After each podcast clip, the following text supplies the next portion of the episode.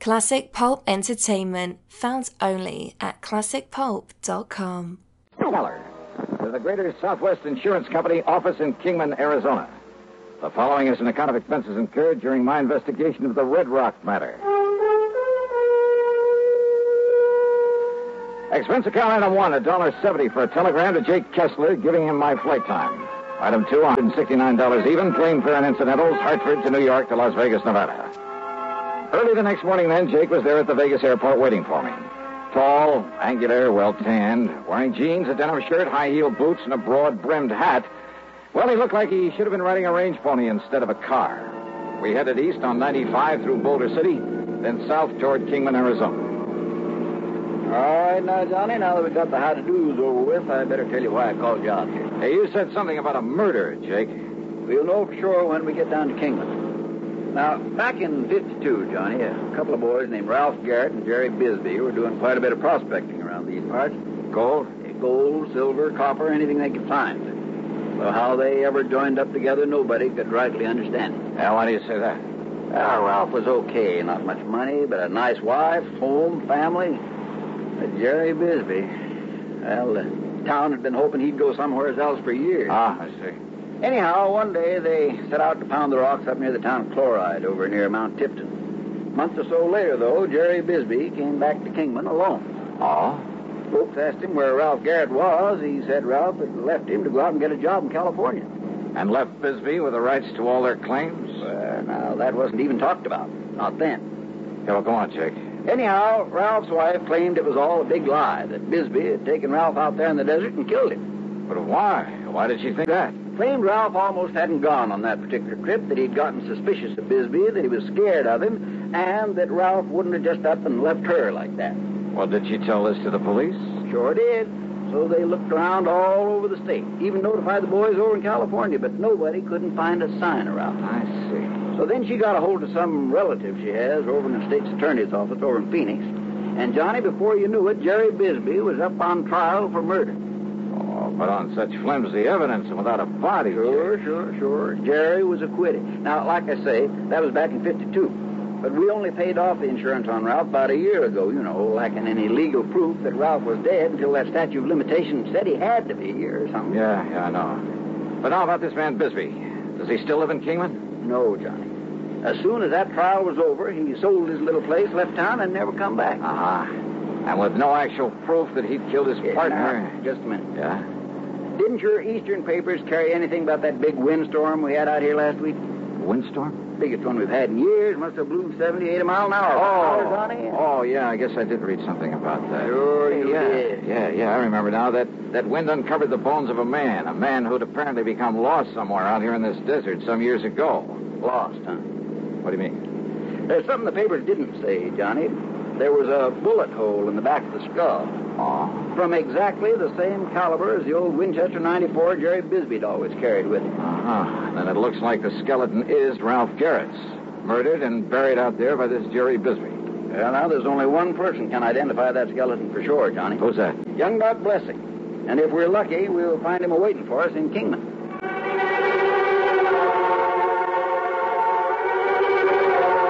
Well, that was all Jake had to say about the matter until we could talk to Dr. Blessing. When we got to Jake's office there in Kingman, we found a note in the door from Dr. Blessing asking us to wait for him. So we sat there and waited. And then he came here and... Uh, dang flies. You think out here in this nice clean desert air, they wouldn't there. You are... Oh, oh. Oh, I won't be able to hear out of this here for a week. Yeah, I thought you were trying to knock your head off there for a minute. I almost did. Uh, but you were saying that young Doc Blessing took over his father's practice out here. Uh, yeah, a couple of years ago. And that included all the records his pa had always kept, complete records of every case he'd ever handled. Notes, prescriptions, x-rays, everything. Boxes, crates, cartons of them, Johnny.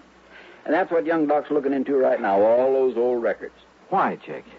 Because he had a vague remembrance that one time, a long while ago, his pa... Well, oh, howdy, Doc. Jake? I take it you're Johnny Dollar. That's right. I'm Doc Blessing. Glad to hear, Dollar. Uh, Jake, I've been over police headquarters. And you found something, Doc. Yes, Doctor. Now, you must understand this, Dollar. The police around here are fine. Good state authorities, too, but this thing may be beyond their reach. What'd you find in your pa's old records? Jake, I found evidence, including x-rays, that prove that my father patched up a broken thigh for Ralph Garrett back in 47. X-rays clearly showed the steel femoral plate he used to pin two sections of bone together. Then, Doc, It's been kept from the papers, Dollar. But on the skeleton they found in the desert was that very same fractured thigh bone and the stainless steel plate that my father. I know it. Well, there, there's no question about it. That skeleton is Ralph Garrett's. Well, and with that bullet hole from Jerry Bisbee's gun in the skull. Exactly. or a gun like Bisbee. Yeah, Now, don't start kidding yourself, Johnny. Yeah, now, Dollar, there's Yeah, okay, okay. You got a point. It looks as though Bisbee murdered him, all right. Of course he did. Why else would he skip out after the trial? So what you've got to do, Johnny, is get out and find it. Bring him back to justice. That's all. That's all? Well, yes. Oh, sure.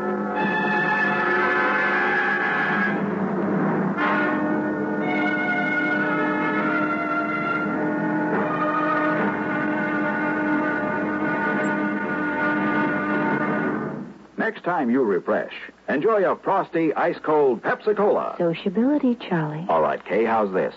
Pepsi is light, refreshes without filling. You like to refresh?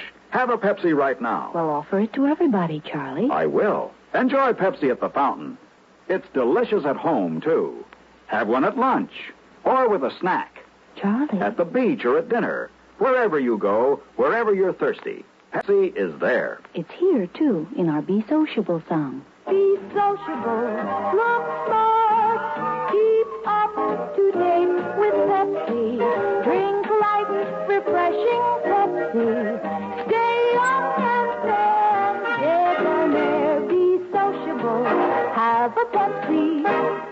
For the weekend, have plenty of Pepsi around. Pick up an extra carton today. CK, I'm sociable. With Pepsi, everyone is. And now, the second act of yours truly, Johnny Dollar.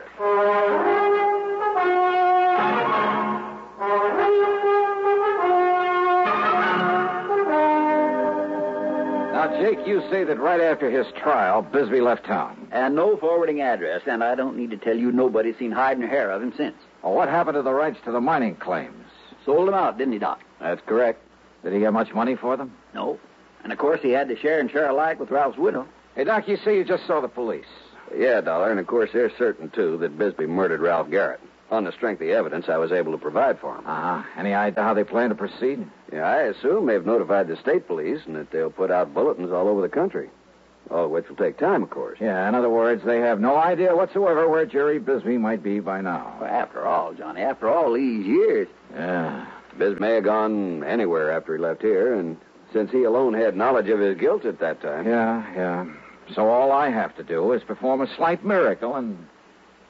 Hey, wait, you say that he was a prospector while he was living here in Kingman. That's right. Well, what else did he do? Well, he kind of worked some of the mines now and then, enough to keep him in food and clothes and tobacco's all. And liquor, of course. He was a heavy, disagreeable drinker. But that's all. It's the only work he knew. Yeah, now I got some house calls to make. If I can do any further help. Yeah, well, maybe that gives me an idea. Yeah? Uh, no, no, you go ahead, Doc. Uh, I can work on it right here. Very well. Don't hesitate to call me. What's this idea, Johnny? Just let me use this phone. Well, sure, go ahead.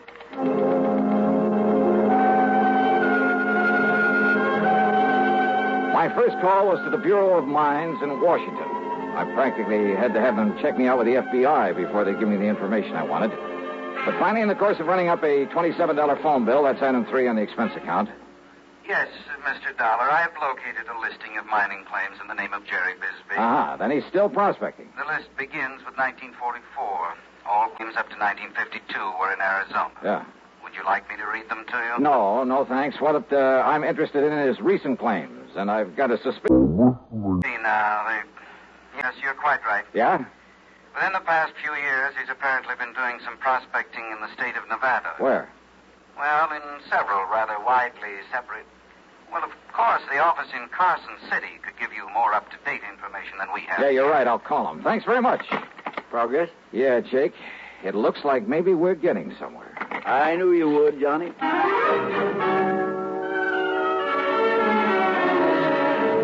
On my call to Carson City, capital of Nevada, I ran into a stone wall. Oh, I'm sorry, sir, but I have no authority to give out such information over Oh, the oh, phone. all right, now listen, please, when miss. Mr. I Harker gets back to the office, if you care to call back in two or well, three uh, hours. look, isn't there somebody else there who can give me the information I need? All I want. Without Mr. Harker's authorization, I doubt it, sir. But look, miss, I Of course, just want to if you get. were to come here in person and show the proper credentials. Yeah, sure, thanks. What's the matter with him up there, Johnny? Oh, I don't know. Jake, Yeah? is there anybody around here owns a plane? A- an airplane? What? Well, there's young Kenny McManus has a little single Then come on, let's find him and see if he'd like to fly a charter job.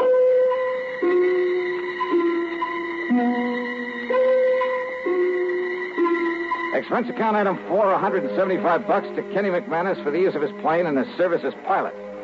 Only I'm not so sure I would have chartered that particular plane if I'd taken time for a real good look at it before we started off. Yeah, with two passengers, a full load of gas, and my luggage, it was hardly. Well, let's face it, it was old and definitely underpowered for such a trip.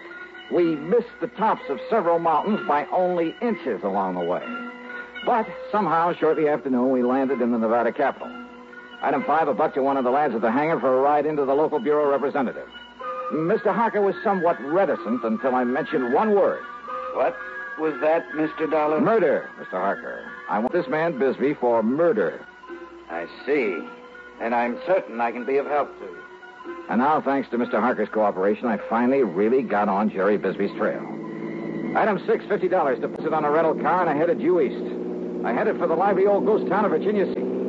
I didn't know I was also heading into one of the most dangerous situations in my whole career.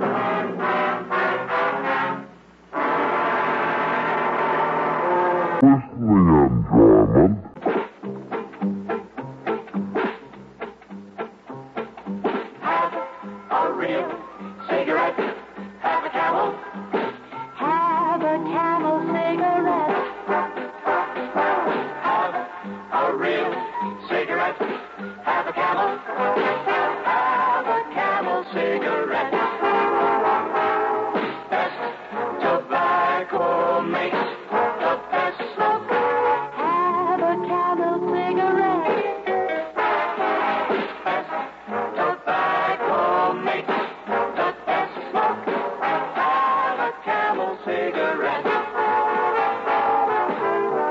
smoking more these days, but enjoying it less, change to Camels.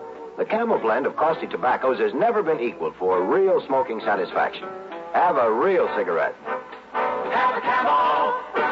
Start to really enjoy smoking again. Now back to yours truly, Johnny Dollar and the Red Rock Matter.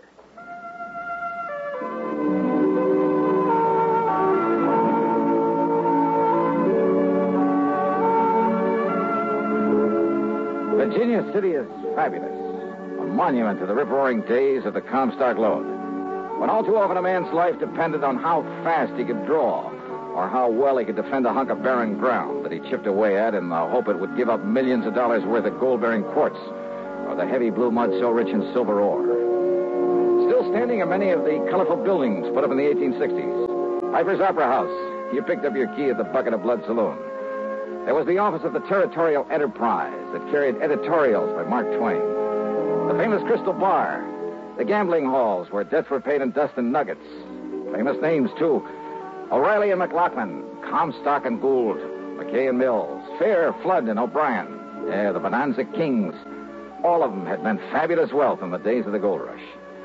Yep, you can almost see their ghosts walking the streets.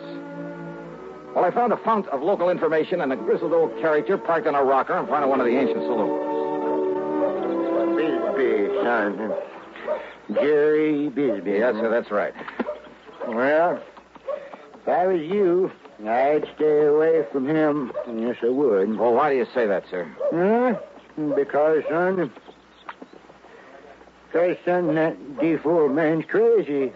Staying up there in shack on top of Red Rock Pass, Red Rock working away at that worthless claim he has up there. Oh, where is Red Rock Pass? About halfway up 12 Mile Road over there, there's a wagon track up the pass. Well, look, can I make it with this car mine? Yeah, that pretty new car? No. It took a horse or a burro to get. Yeah, but you ain't going up to see that crazy Bisbee. Why not?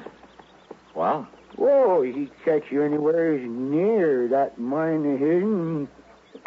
Then he'd shoot you first and find out who you was after. Yeah, well, I'll have to take that chance. No, no, you Thanks a lot, old timer. At Martin's stable, I had to shell out a $100 deposit when they learned I was going up into Red Rock Pass. And again, I got a warning about running into Bisbee. But I made sure my gun was free in the holster and set out for the pass. It was after three when I left the 12 mile road and nearly sundown by the time I reached the top of the pass. And there I found Jerry Bisbee's weathered old shack, but no sign of Bisbee himself. Bisbee! Jerry Bisbee!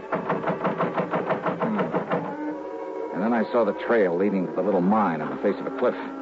So I started over toward it, walking around the huge red boulders in my path, scattered about as some giant hand many centuries ago. That's fair enough. Get back onto that horse and get out of here. Sorry, but I gotta talk to you. You see this here gun. Oh, I see it all right. Shoot the eye out and a snake with it. Besides, I know why you come here. Do you?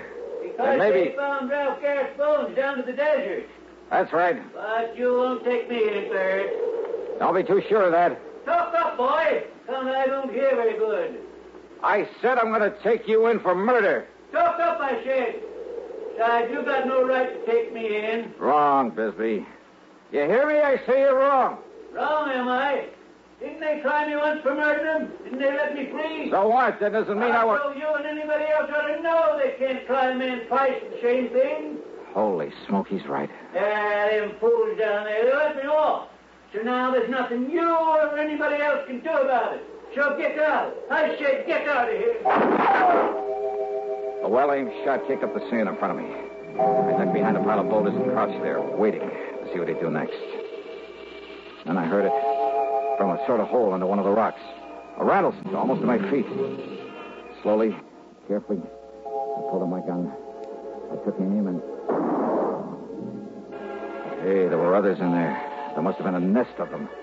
No use, boy. I'm coming over there to get you. Yeah, well, listen. I'm gonna kill you.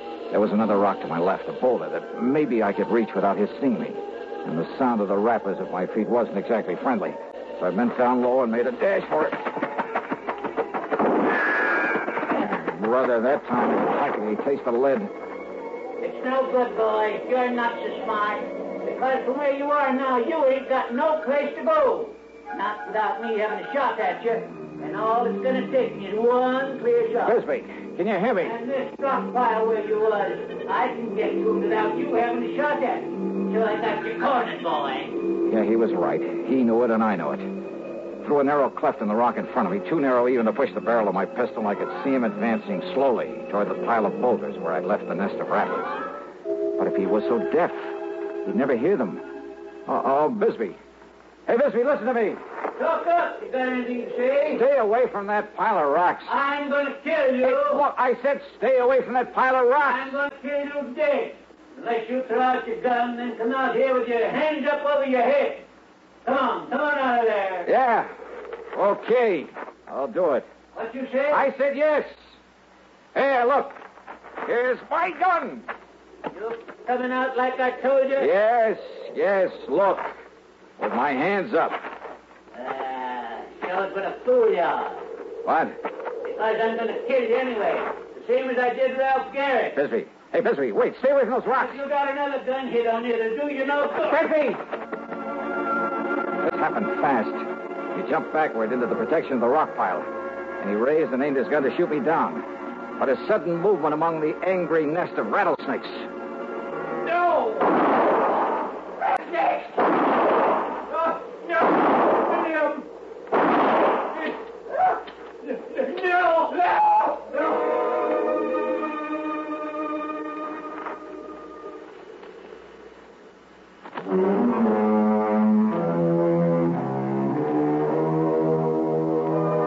The time I got over to him and hauled him out of that pit of death, half a dozen of the deadly rattlers must have struck him.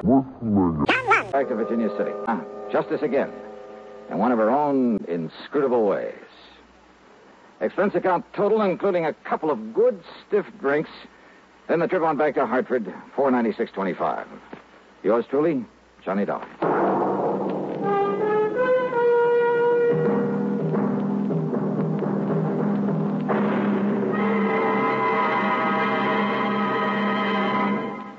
This is Dennis James.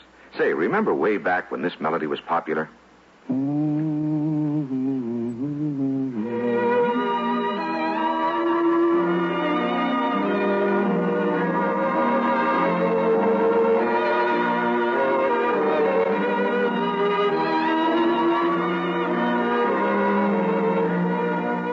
There's something very special about a long-time favorite, isn't there? Well, folks feel the same way about one of Kellogg's favorites, Kellogg's All-Bran. Going on 41 years now, it's been America's most popular good food way to fight irregularity from lack of bulk. Because it's whole bran, Kellogg's All-Bran gentles away irregularity safely and reliably. And because it's deep toasted for extra crispness, it never gets mushy in milk. There's only one All-Bran, Kellogg's All-Bran. That's A double L hyphen B R A N. Kellogg's All-Bran. Now, here's our star to tell you about next week's story. Well, next week, the canned canary matter. Yeah, you heard it right. And I promise you that title is a real fooler. Join us, won't you? Yours truly, Johnny Dollar.